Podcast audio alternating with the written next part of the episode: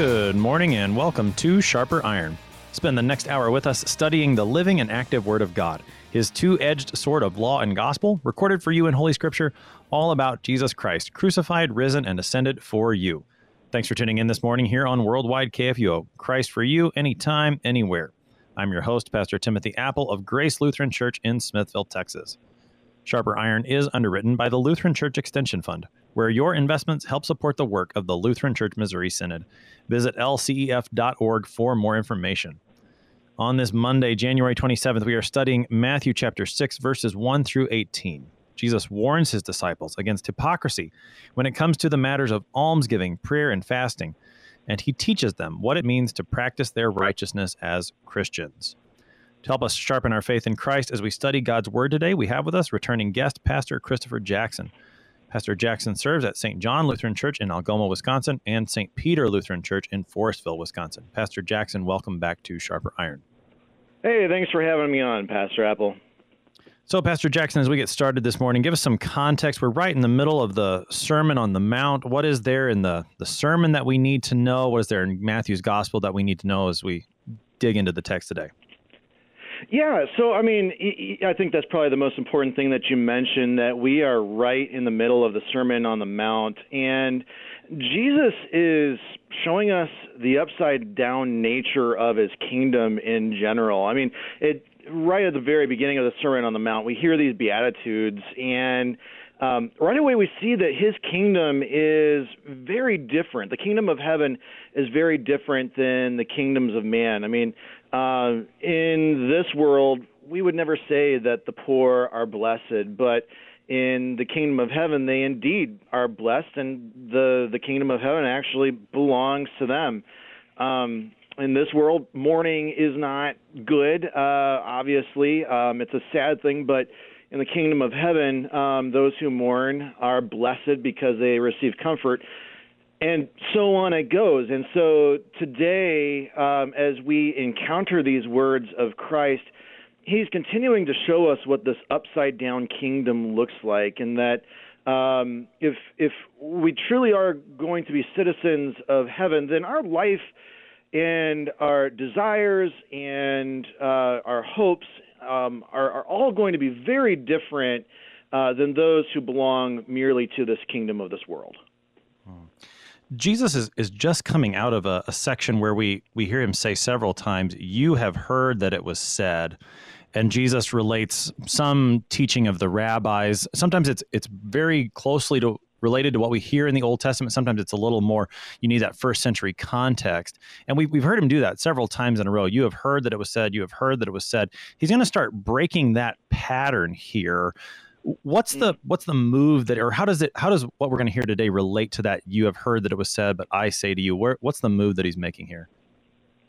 Yeah, so um, he's he's contrasting uh, the the received wisdom of the day with um, the true wisdom which uh, he wants to uh, wants to give forth, and he's he's showing them um, a way of of life and as well um, the, the kind of values of the heart uh, which are are marks of uh, marks of a disciple.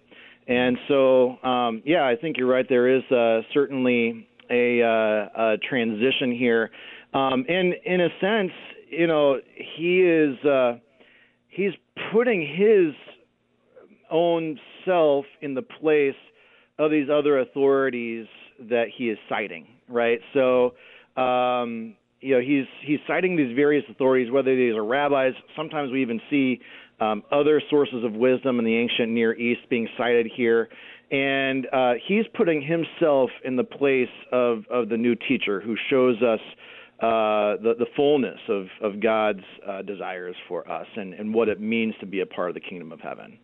Mm-hmm. With that, let's go ahead and take a look at the text. We've got quite a chunk today. We're in Matthew chapter 6, beginning at the first verse. Jesus continues Beware of practicing your righteousness before other people in order to be seen by them, for then you will have no reward from your Father who is in heaven. Thus, when you give to the needy, sound no trumpet before you, as the hypocrites do in the synagogues and in the streets, that they may be praised by others. Truly, I say to you, they have received their reward. But when you give to the needy, do not let your left hand know what your right hand is doing, so that your giving may be in secret. And your Father who sees in secret will reward you. And when you pray, you must not be like the hypocrites, for they love to stand and pray in the synagogues and at the street corners, that they may be seen by others. Truly I say to you, they have received their reward. But when you pray, go into your room and shut the door, and pray to your Father who is in secret. And your Father who sees in secret will reward you and when you pray, do not heap up empty phrases as the Gentiles do, for they think that they will be heard for their many words. Do not be like them, for your Father knows what you need before you ask Him. Pray then like this Our Father in heaven, hallowed be your name. Your kingdom come, your will be done, on earth as it is in heaven. Give us this day our daily bread, and forgive us our debts, as we also have forget- forgiven our debtors and lead us not into temptation, but deliver us from evil. For if you forgive others their trespasses, your heavenly Father will also forgive you. But if you do not forgive others their trespasses, neither will your Father forgive your trespasses. And when you fast, do not look gloomy like the hypocrites, for they disfigure their faces that their fasting may be seen by others. Truly I say to you, they have received their reward. But when you fast, anoint your head and wash your face that your fasting may not be seen by others, but by your Father who is in secret. And your Father who sees in secret will reward you. That's the text for today, Matthew chapter 6, verses 1 through 18. Pastor Jackson, there's, there's quite a bit of similarity from one section to the next. You see Jesus repeat certain phrases. Verse 1, it, it seems, sets up the whole section that we're looking at this matter of watch out for how you practice your righteousness. Are you going to mm-hmm. practice it for other people to be seen? Or is this about your Father in heaven? What's what's Jesus laying out there as he begins this section? Yeah, so I, I think it's it's really easy to miss some of the tensions that Jesus sets up here um, in the, the context of his, his greater preaching ministry. Um, because, in a sense, there's a bit of a paradox between what Jesus says here in 6 verse 1 and and what he says in other places uh, in in the gospel. So, for example, um, just a little bit earlier in the Sermon on the Mount in uh, in uh, Matthew verse five, uh, he says, uh, "You know, you are the light of the world. A city set on a hill cannot be hidden."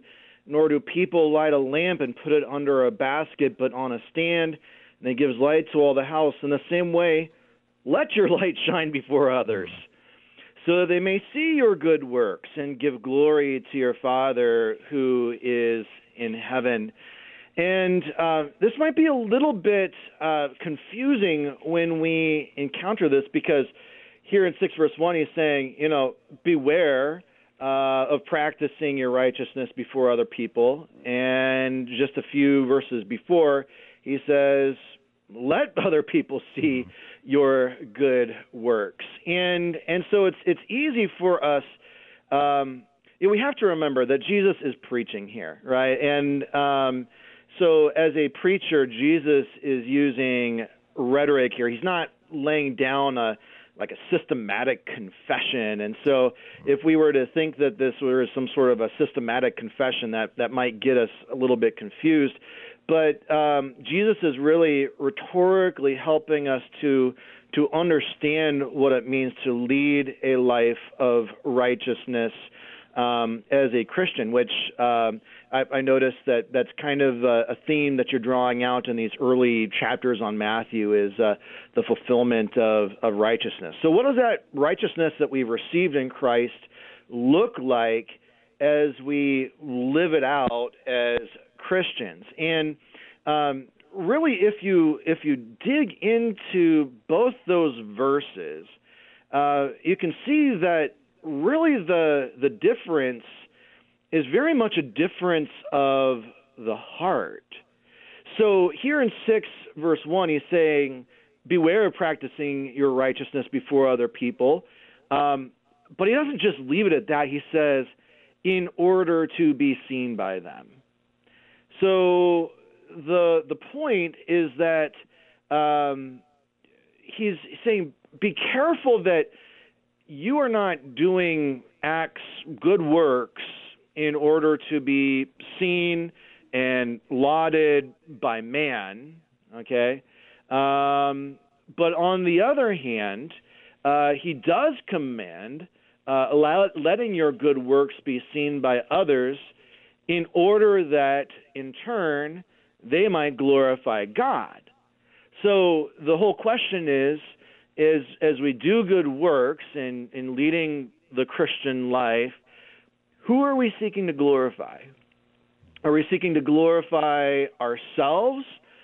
Well, if that's the case, then then we are just living like everybody else in this world. We're living according to the ways of the kingdom of kingdoms of this world, and we're not living according to the kingdom of God. Or are we seeking to glorify God?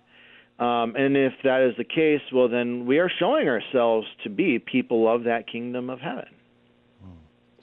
So, a, a couple of things. First, I, I, appreciate you bringing out chapter five, the the salt and the light, because it, it, it does seem like, well, which is it, Jesus? Do you want us to be seen or not? Right. But it, it's not so so much about the matter of being seen, but as you pointed out, what's what's in the heart? What's the reason behind the being seen? And one of the places that this always strikes me is on on Ash Wednesday because at least part of this text, if not all of it, is normally appointed as the gospel reading for Ash Wednesday. And of course it's it's it's right. terribly ironic, at least when I'm when it I'm is. preparing that that week. You know, it says, well, when you fast, don't disfigure your faces, anoint your head with oil, wash your face. And, and right. yet here we are in worship receiving ashen crosses on our foreheads that everyone's going to see.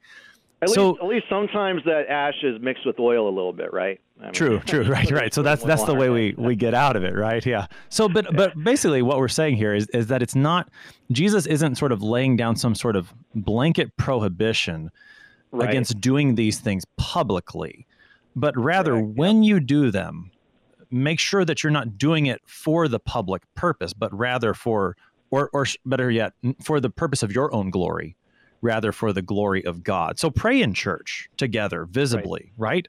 right? Um, pray and, and and fast in church. You know, the, the ashen cross is not is not in and of itself wrong. But why are you doing it? Who's receiving the glory? These are the questions that that Jesus would have us ask. Is that is that fair to say?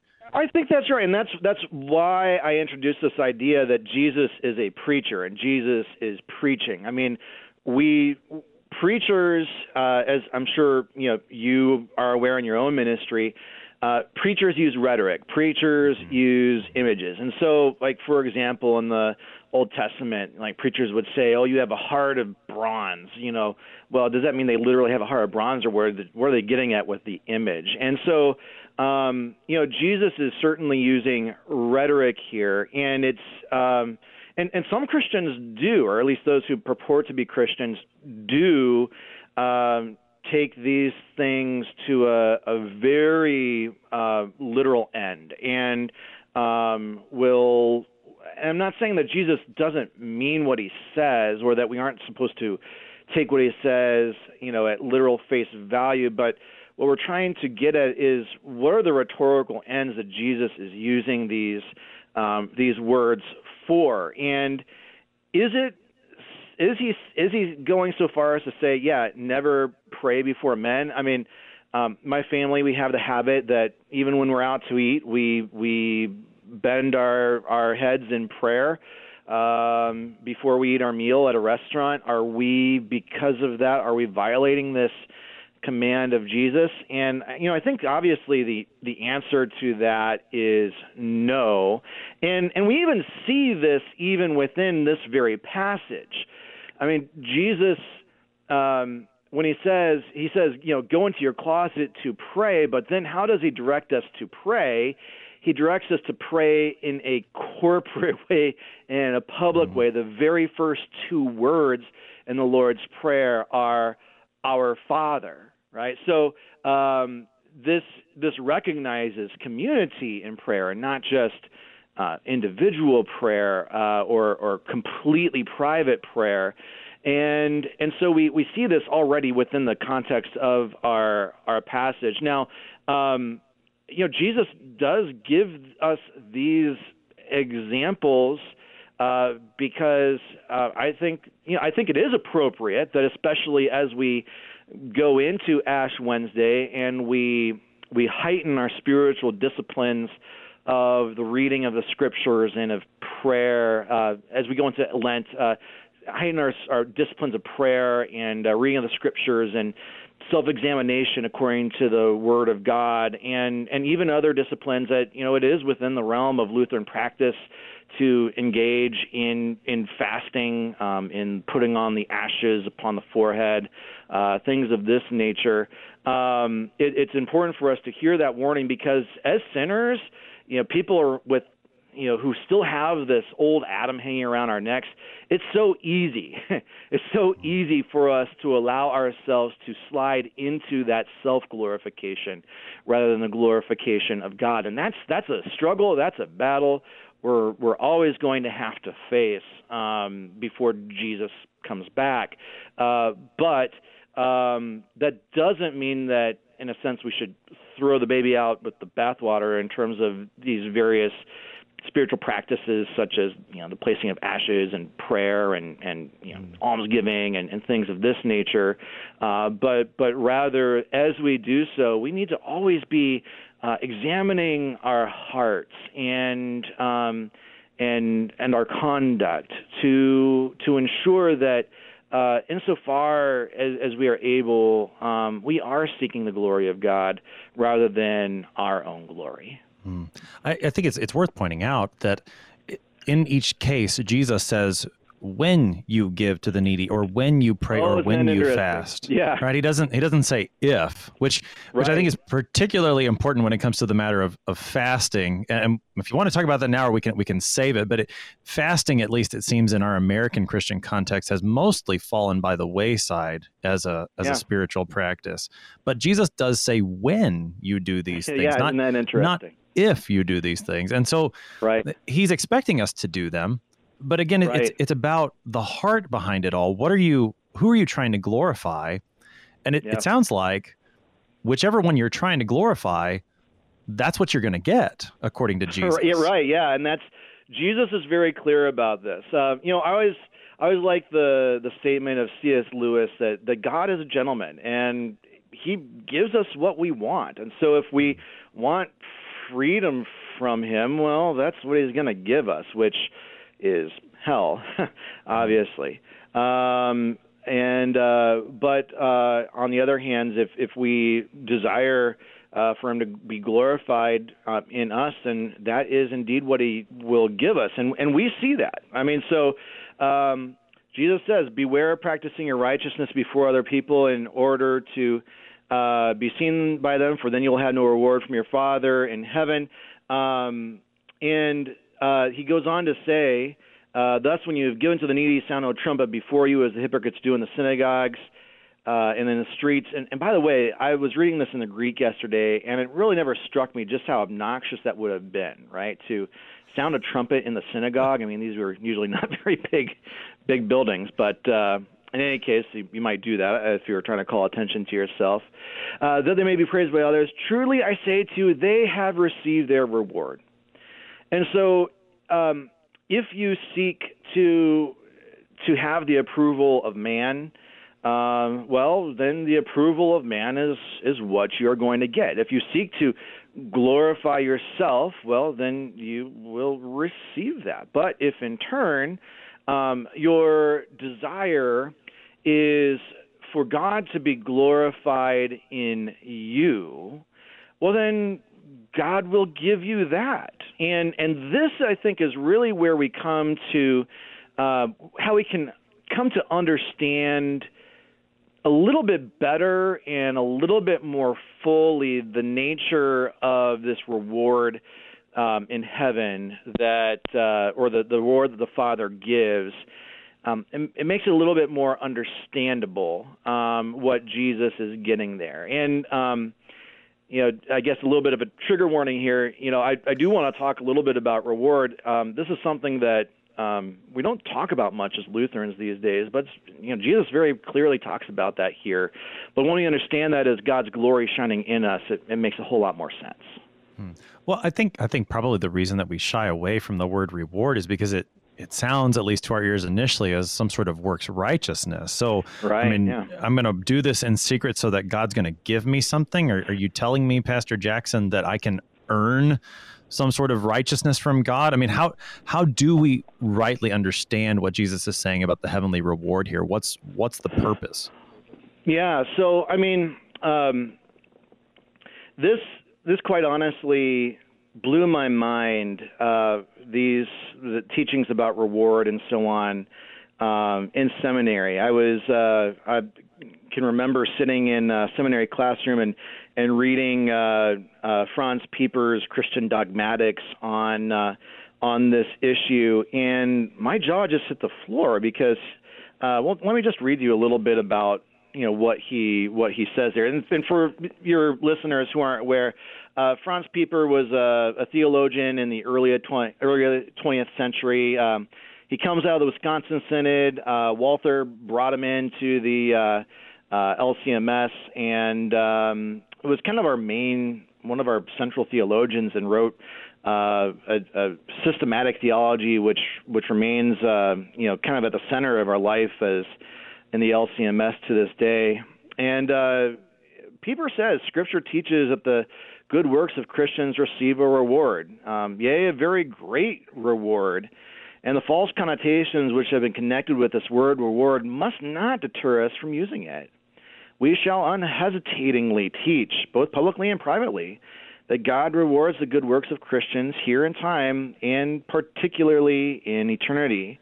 And then here's a quotation from Luther uh, The world hath not the grace, says Luther, to appreciate and reward the good works of Christians. For example, their preaching of the gospel in the world, their prayers, their intercessions. Uh, the world hates and persecutes Christians just because of their very best works, but our gracious God makes up for that. He is so pleased with our good works that He re- rewards us richly for doing them. And then he goes on to talk about how this, uh, the term that he associates with this, is a reward of grace. And so that's the fundamental difference there, is that it's a reward of grace. See, if if I if if I had heard um, someone preaching from the pulpit that God rewards us for our acts of obedience and love in this world, um, I, as a as a younger man, would have said right away, "Well, this is works righteousness. Um, this is salvation by works," um, and that I think that comes out of our you know very good as Lutherans, our very good and proud heritage of confessing against the idea that we earn salvation by what we do or by who we are or uh, things of this nature that that we can earn our justification by means of our obedience. And we must always resolutely stand against that and stand up for the truth that we are saved by grace through faith and not by works and that all of this is the gift of God but for those who have received the gift of grace, uh, we are then, by God, empowered um, to to lead a life which is pleasing to Him. And this is going to admittedly be in weakness, and it's something that can only be done uh, by the power of the Holy Spirit as He works in our lives through Word and through sacrament. But we are empowered nonetheless to do that. And um, the good news is that being empowered to lead this life of, of, of obedience to God, glorifying Him, and lives of obedience towards Him and love to the neighbor, which all comes from Him, we are rewarded all the more for that obedience um, in heaven. And and once again, I think this goes back to um, this this idea that um, if we seek the that God be glorified in us, um, then in turn that is what we will receive. And and you know, in a minute here we can perhaps talk about uh, how uh, how that is in heaven, and, and how Pieper goes on to talk about you know how our glory um, it reflects how God has been glorified in our life um, in this time. Hmm. It, we've we've only got just about a minute here before the break, Pastor Jackson. So we may have to save some of that for the for the other side. Sure. But I think I think maybe part of the part of the, what we need to understand contextually here when it comes to the matters of of this reward. You know, your Father who sees in secret will will reward you. When I when I hear the term reward, I'm I'm thinking usually something above and beyond. So you know, I reward mm. my kids for good behavior with something above and beyond. Uh, when you look in the context of of what Jesus is talking about elsewhere, especially as he moves forward, you know, he's talking about don't lay up your lay up for yourselves treasures on earth. He, mm-hmm. he talks about giving you what you need in terms of clothing, food, and so I, I wonder if part of our struggle too is we hear reward and we're thinking more extravagantly than than God is, and not that God doesn't give extravagantly because He does. So when, oh man, um, I've been I've been doing the first article of the Creed with my my boys on the way to school recently, and when you have to slow down to say it with them, clothing and shoes, food, and I mean it's like wow, all these wonderful things that God gives us.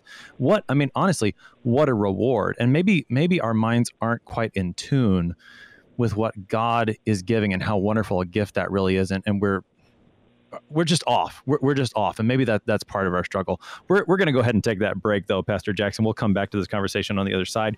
You're listening to Sharper Iron here on Worldwide KFUO. We'll be right back. Please stick around.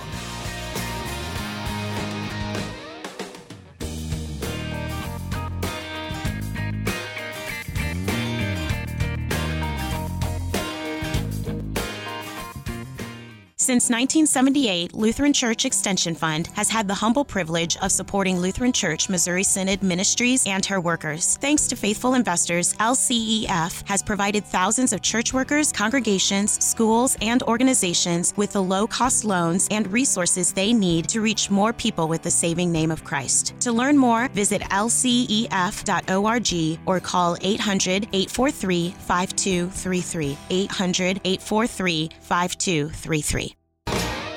Welcome back to Sharper Iron. On this Monday, January 27th, we're studying Matthew chapter 6, verses 1 through 18 with Pastor Christopher Jackson of St. John Lutheran Church in Algoma, Wisconsin, and St. Peter Lutheran Church in Forestville, Wisconsin. Pastor Jackson, prior to the break, we were in the middle discussion of these rewards that Christ is speaking with. We kind of got interrupted. Pick it back up with, with this talk of heavenly reward. How do we understand it correctly without going into works righteousness, but still confessing what Scripture gives us to confess? Yeah. So um, yeah, when we left off, uh, we were we were talking a little bit about um, the nature of this reward, and uh, um, I'd like to read you uh, just a little snippet from uh, Pieper again in his, his third volume of the uh, Christian Dogmatics, and uh, so this is he's talking about heaven here, and um, so I'll just pick up with a quote. So there are no degrees of bliss in heaven because all the blessed are perfectly happy. However, Scripture does teach that there are degrees of glory corresponding to the differences of work and fidelity on earth. This teaching has been summarized and provided by Scripture texts such as 2 Corinthians 9, verse 6, and Daniel uh, 12, verse 3. And then he gives this quote from Luther it is true, there will be a difference in yonder life according as they have labored and lived here.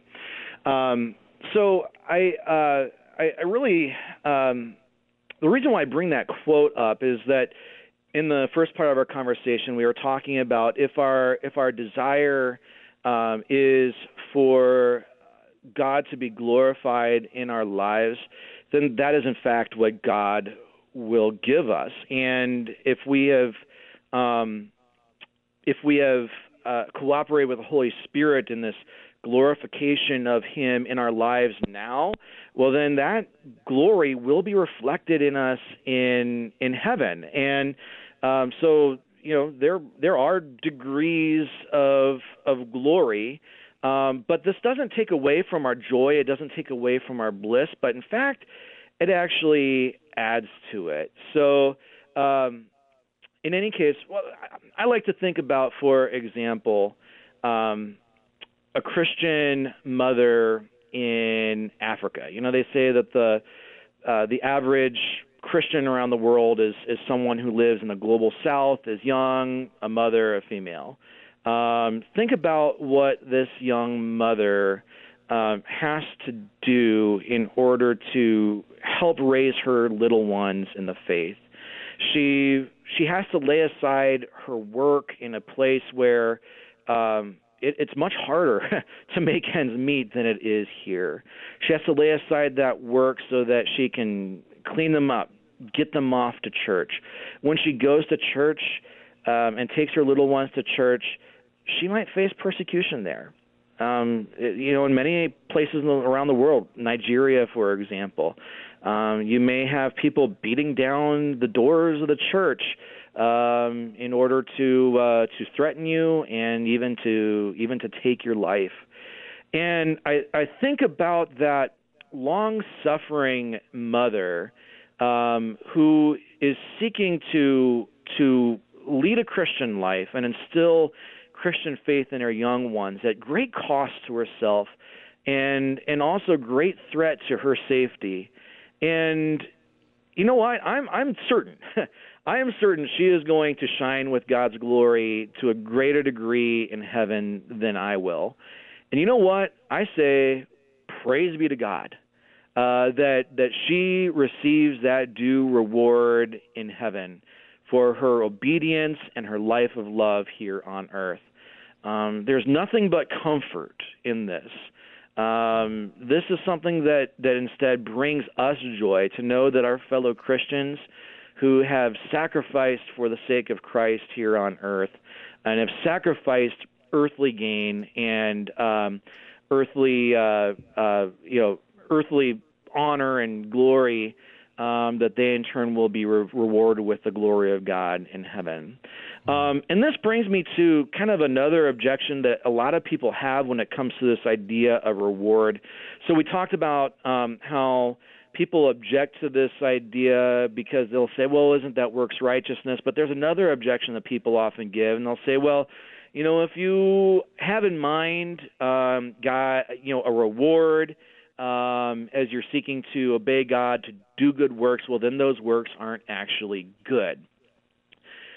Honestly, I've never found the Bible verse that they cite for that. I have I've never in my life uh, never seen that particular passage um, because it just isn't there. I mean, if Jesus didn't want us to be aware of of reward as we lead our lives as Christians, well, they wouldn't have used that word seven or eight times in our passage today and multiple times as well in the surrounding context. But in fact, I actually think that the knowledge that the Lord will reward us in the in the world to come actually does empower us to lead lives of of love um, in the lives of love in in this world. I mean, take for example um, verse 43. You have heard that it was said, You shall love your neighbor and hate your enemy. Chapter 5, verse 43. But I say to you, love your enemies and pray for those who, persecute you, so that you may be sons of your Father who is in heaven. And the world looks at that and thinks that's foolishness. You don't show love to your enemy. You don't you don't give any any toehold in your life uh, to your enemy. Um, that's not the way of the world, but it's the way of love. it's the way of love that God has shown to us because even when we were enemies of God, He's sent His Son to die for us. And so we're probably not going to get a whole lot of earthly reward from loving our enemies. In fact, we'll probably be mocked for loving our enemies. But if we have in mind um, the reward in heaven, this this enables us to love our enemies. And but let me get a little bit even more practical than this. Um, you know, the the disciples when they heard Jesus' teaching about the permanence of marriage and how God's intent was not divorce from the very beginning, they said, "Well, if that were the case, it would be better that man not, not man not marry, right? I mean, that's true from a worldly view. Um, but this knowledge of uh, of reward, I think, can can help us when the world says that doesn't make sense. And I always think about a woman in the first parish I served. Um, she uh, had a husband who was a, a beacon in the church. He was uh, one of these young go-getter guys that could do anything, hard worker, good Christian man, and um, he ended up with a brain infection, and because of this, became more or less um, like a three-year-old child because of this. And and she she could have chosen she could have chosen um, the easy way in the ways of this world. Uh, she could have just put him in a in a home, moved on to another man, uh, things of this nature. But but she remained consistent in her in her love and her fidelity towards him, even though there's not a lot of there's no payoff for her in this world. Um, and I think if if knowledge that she will be she will receive a reward in the world to come helps her in her times of, of, of solace and her times of sorrow and her times of struggle to remain faithful to her husband um, as God has called her, uh, then I would say that's how that's the power of God working in her life um, to enable her to lead a life of love to Him as she pledged to do.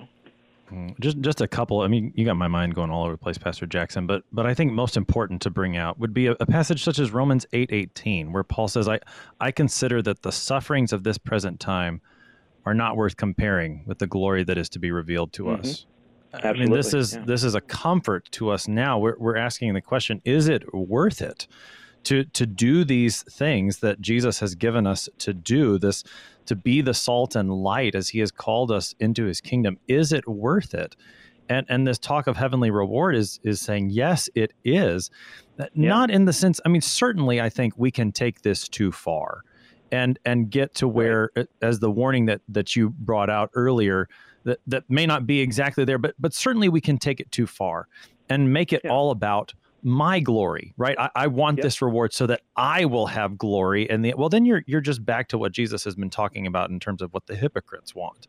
Right. Uh, we, we definitely can take it too far, but that that misuse does not does not ne- negate the use. And I think just just one, and we're I want to keep moving, Pastor Jackson, because you got some good yeah. stuff I think on the Lord's Prayer too. But but keep in mind where we're going in Matthew's Gospel, particularly in chapter 25, where you've got the sheep and the goats, and Jesus commends those on his right and he he reminds them of all that they've done for him and and and when when he tells them they're all saying well well Jesus when when did we do those things because they they were not thinking about their glory at the end of it they were really thinking mm. about the Lord's glory and, and they just did it because mm. that's who they were that's who Jesus had made them to be so yeah. I, I, think that uh, I, I, we could keep having this whole conversation Pastor Jackson but I want to I want to yeah. move into the the Lord's prayer because yeah. I think you, you've got some helpful comments here in, in, the notes that you sent me, and you, you tie it to what has happened already in Jesus' life. And, and of course, the Lord's Prayer in the, the piety of Christians across the, the globe is, is just a, a central place. So, so take us into what Jesus is giving when he gives the Lord's Prayer in Matthew 6. he is giving with 15 minutes, Pastor very... Jackson. 15 minutes. yeah, yeah. Oh man, he is giving us something from his very heart and mind. Um, something that comes, yes, from his divine nature, but also from his own experience here on earth as he struggled uh, to lead this life of love and obedience.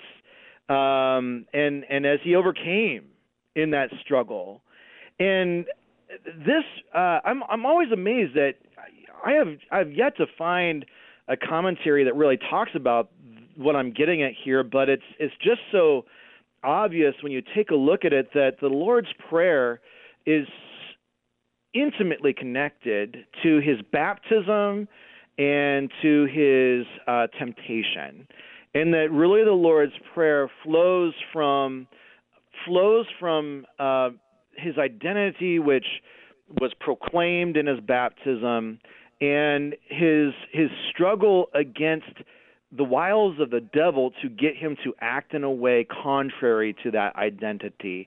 And so the Lord's Prayer is given to us um, as Jesus's um, as as as as part of Jesus' experience to help us in that struggle as well. So let's just dig into this a little bit. So um, Jesus says, "Pray then like this: Our Father in heaven." And right away we can see a connection to the baptism of of Jesus, where in the baptism of Jesus, um, we see these words, and behold, a voice from heaven said, "This is my beloved Son, with whom I am well pleased."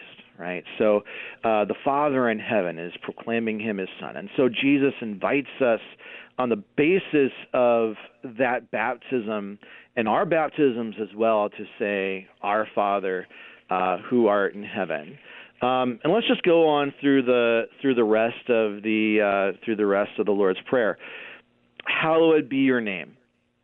So um, you know, in this we pray that the Lord's name would be kept holy um, among us. And um, I, I do really love um, Luther's explanation for this in the Small Catechism that you know God's name is already holy, but what we're praying for is that God's um, name would be kept holy among us. And how is God's name kept holy among us when we believe and teach according to God's word, and uh, you know as we as well um, uh, lead Christian lives according to it.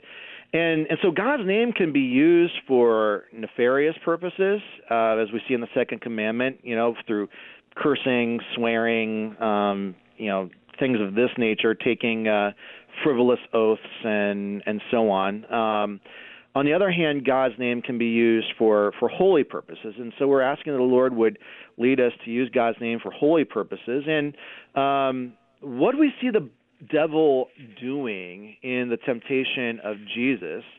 Uh, we see the devil using the Lord's name, using God's name, um, in order to tempt Jesus. Uh, he is not using it for this uh, for this holy purpose. Um, so, hallowed be thy name, uh, thy kingdom come. And so there we um, we we would think to excuse me the temptation of Jesus, where he was taken up before the uh, uh, taken up and shown all the kingdoms of the world and their glory, and he had a choice. Would he bow down before the devil so that uh, before Satan so that he could receive um, all the glories of the kingdoms of this world, or would he continue to um, act as uh, the king of heaven, uh, according to what it means to to be a part of the kingdom of heaven? And, we know which way he chose, but in the Lord's prayer, um, we are praying again that uh, even as we face that temptation, are we going to seek after the kingdoms of this world or are we going to be children of the kingdom of heaven? Jesus teaches us um, to pray that the Lord would strengthen us so that we would remain um, children of the kingdom of heaven.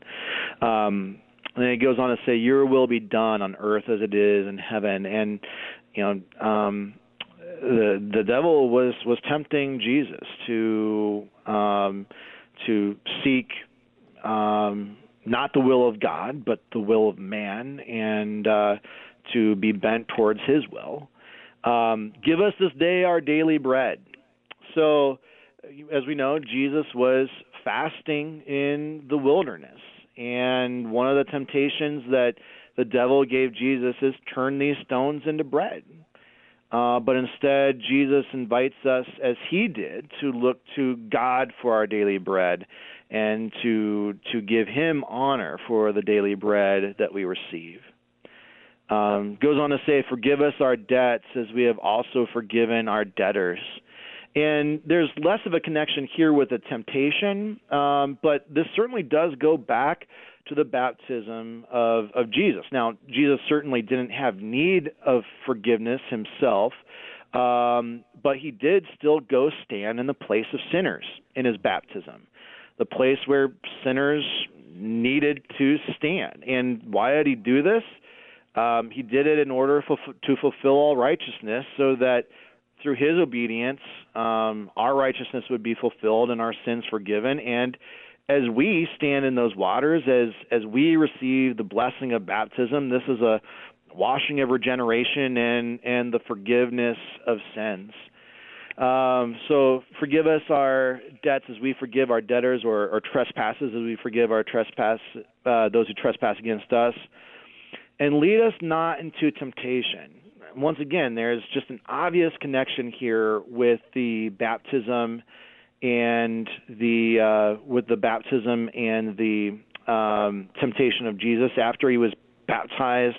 The Holy Spirit led him out into the wilderness um, in order that he would be tempted. And here we pray that uh, even as we are tempted, uh, that the Lord would strengthen us um, against temptation as as we lead our baptized lives as Christians, so that um, we would, um, like Jesus, and through the power of Jesus, uh, resist the tempter and um, his attempts to to rip us out of the kingdom of God. And finally, uh, but deliver us from evil. And the literal Greek of that is uh, the the words there are ha poniru. Poniru is um, evil, and ha is the. So the evil one. So it's not just evil in general, but it's the evil one. He's asking, he's he's instructing us to pray to the Lord that we would be delivered from the evil one, from the tempter, from Satan. Um, so, anyways, uh, all this is to say is that um, Jesus is giving us an incredibly powerful um, weapon in our spiritual warfare uh, to resist the wiles of the devil, um, to to act as a model of prayer. And I just I just personally find it so fascinating and wonderful to have access to the mind and the heart of Jesus as he shows us how to pray in a way that that um, reflects his own life and ministry. This is this is fascinating, Pastor Jackson. This connection, and I, I've I've never even thought to look for this, but I, I think I think you're onto something here. And I, I think as, as you were going through the various petitions, and the connections to the the baptism and the temptation of Jesus as we see them at the end of Matthew 3 beginning of Matthew 4 I think it, it really tightens the connection between those events and Christ going to his cross it, mm-hmm. in the baptism Jesus starts the, I mean, he's always been on that journey but the connection where he takes the place of sinners there in the baptism that that puts him on this path to the cross is, is so evident and Satan comes along and and tempts him to forsake that path to to go some other way. So so our father who art in heaven the father declares jesus his beloved son and and with his name with the father's name jesus goes then to the cross. And and will he bear that name for the sake of saving sinners or will he bear that name for himself? That's the that's mm-hmm. the question that satan poses. And and thy kingdom come. How how will you bring the kingdom jesus? Will you bring it through the cross according to your father's will or you will will you do it this this easy way that i'm offering you? And so i really think i mean it, it really tightens this connection between those events and christ's journey to the cross. And and I, I think it really opens opens the prayer up even more than it already was. I mean, like you said, this is this is just fantastic that Jesus would give us this prayer and start it with the words "Our Father," inviting us to pray to His Father as our own. I mean, this, this is just mind blowing mm-hmm. when when you stop to think about it. But it really it, it really makes this prayer for us a tool in our own lives, which, as as Christ has told us, is a, a, life of the cross. And we've been talking about that all along. I mean, how, how are you going to persevere in this life with these things that Christ has given you toward those those heavenly rewards? How are you going to how are you going to get there? How, how are you going to go that way? He gives you this prayer, which was his. I mean, it's just this is this is great. completely tied into what we've been talking about already, where you know the question the whole entire way uh, through our discussion is is who will be glorified? Hmm. Are we going to glorify ourselves? Are we going to are we going to glorify ourselves by turning these stones into bread, by seeking these kingdoms of the world, by manipulating God to our will, by casting ourselves off from the pinnacle of the temple with the knowledge that you know He's gonna He's gonna bear us up? Are we going to glorify ourselves in the, in this way, or are we going to seek to glorify God? And to um, have that that glory shown forth in a life of, of obedience to Him and love towards a neighbor, a life which always looks like sacrifice, sacrifice in this world, right? And um, And so, yes, this prayer um, is is a way that Jesus gives us to um, to seek God's help and to seek God's power um, to lead that life of the cross, as you say, uh, a life which forsakes the things of this world, forsakes our own glory for the sake of the glory of God, and, and always, always empowered by God and not by ourselves through through our baptisms and that name which has been been put upon us, you know, the name of the Father, Son, and the Holy Spirit. Pastor Jackson, we have just under three minutes left on the morning here. Any any thoughts that we didn't get to that you want to touch on, or just kind of wrap it up, bring it to a conclusion for the morning? Yeah, so um, we could talk about fasting for a second. Sure. Yeah, go ahead. I mean, that that kind of stands out here as one thing. When you give to the needy, check. I do that in church. When you pray, check. I do that in church. When you fast, uh, I don't do that. So yeah, give us a couple minutes on fasting. Sure. Yeah. Let's let's talk about fasting. I, and I, I appreciate what you said there. I, I had never thought about that before. That Jesus assumes we're going to fast. He says, "And when you fast, do not look gloomy like the hypocrites," and and so on and so forth. Um, so as as Christians, especially as we are looking forward to Lent, and isn't that something? It's uh, a month off, and we're already looking forward to it as uh, as as good Lutherans. Um, but uh, but fasting is a practice which is commended um, in the scriptures and commended by many good Lutheran teachers. Uh, but there's a purpose for it, and and the the two purposes for it um, are once again well the purpose for it is ultimately that yeah, God would be glorifying our lives and we'd be able to love and serve the neighbor. And so the idea of fasting is that maybe instead of preparing three meals a day, you only prepare two or something of this nature. And the time that you save in terms of meal preparation, you would in turn use for the sake of studying God's Word, and that the money that you save you would use for the sake of perhaps the poor, for example. Um, and so, once again, this is not something that we do um, in order to glorify ourselves or to to feel good about ourselves. Look at what kind of self control I have. But uh, ideally, this is always oriented towards um, the glorification of God in our lives as we come to know Him more and more, and for the the love and service of the neighbor. Pastor Christopher Jackson is the pastor at St. John Lutheran Church in Algoma, Wisconsin, and St. Peter Lutheran Church in Forestville, Wisconsin, helping us this morning with Matthew chapter 6, verses 1 through 18. Pastor Jackson, thank you so much for your time today. I had a great time. Thanks for having me. I'm your host here on Sharper Iron, Pastor Timothy Appel of Grace Lutheran Church in Smithville, Texas. Thanks for spending the morning with us. Talk to you again tomorrow.